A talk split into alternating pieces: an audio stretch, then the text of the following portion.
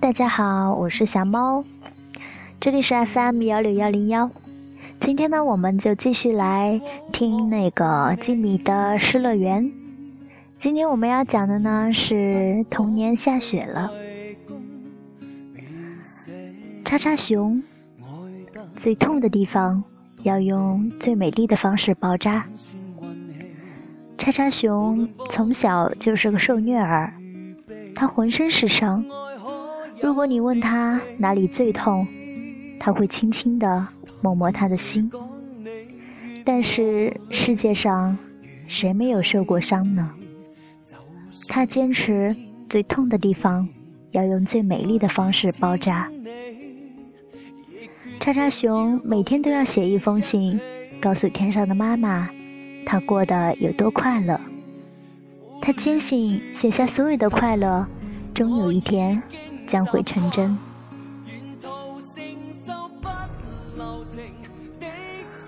露露与黑面娃娃。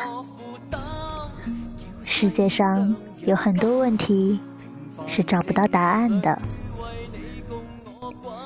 黑面娃娃每天最痛苦的时光。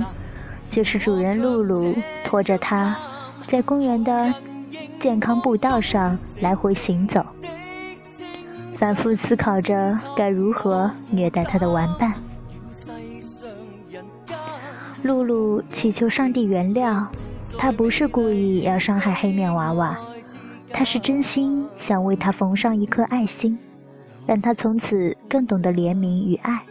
他是真心为他好的。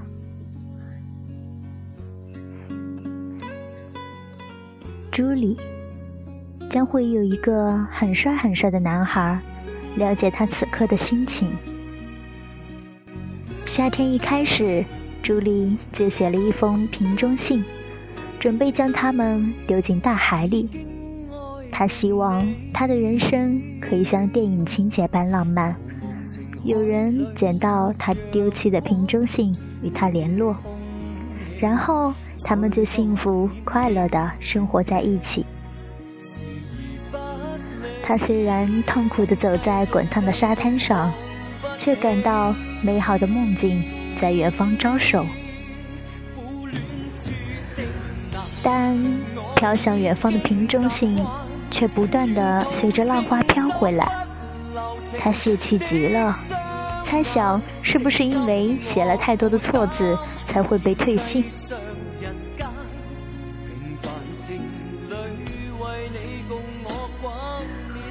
气球小子，为我唱首快乐的歌吧。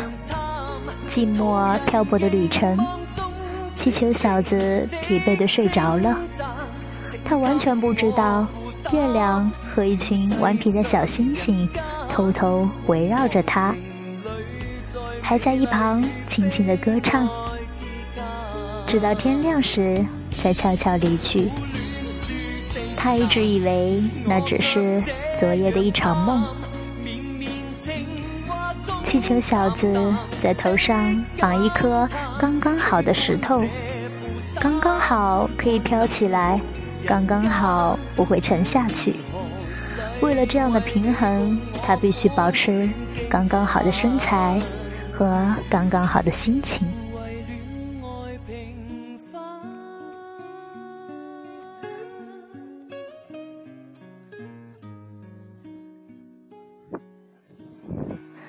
好了，这就是我们今天要分享的《失乐园二：童年下雪了》。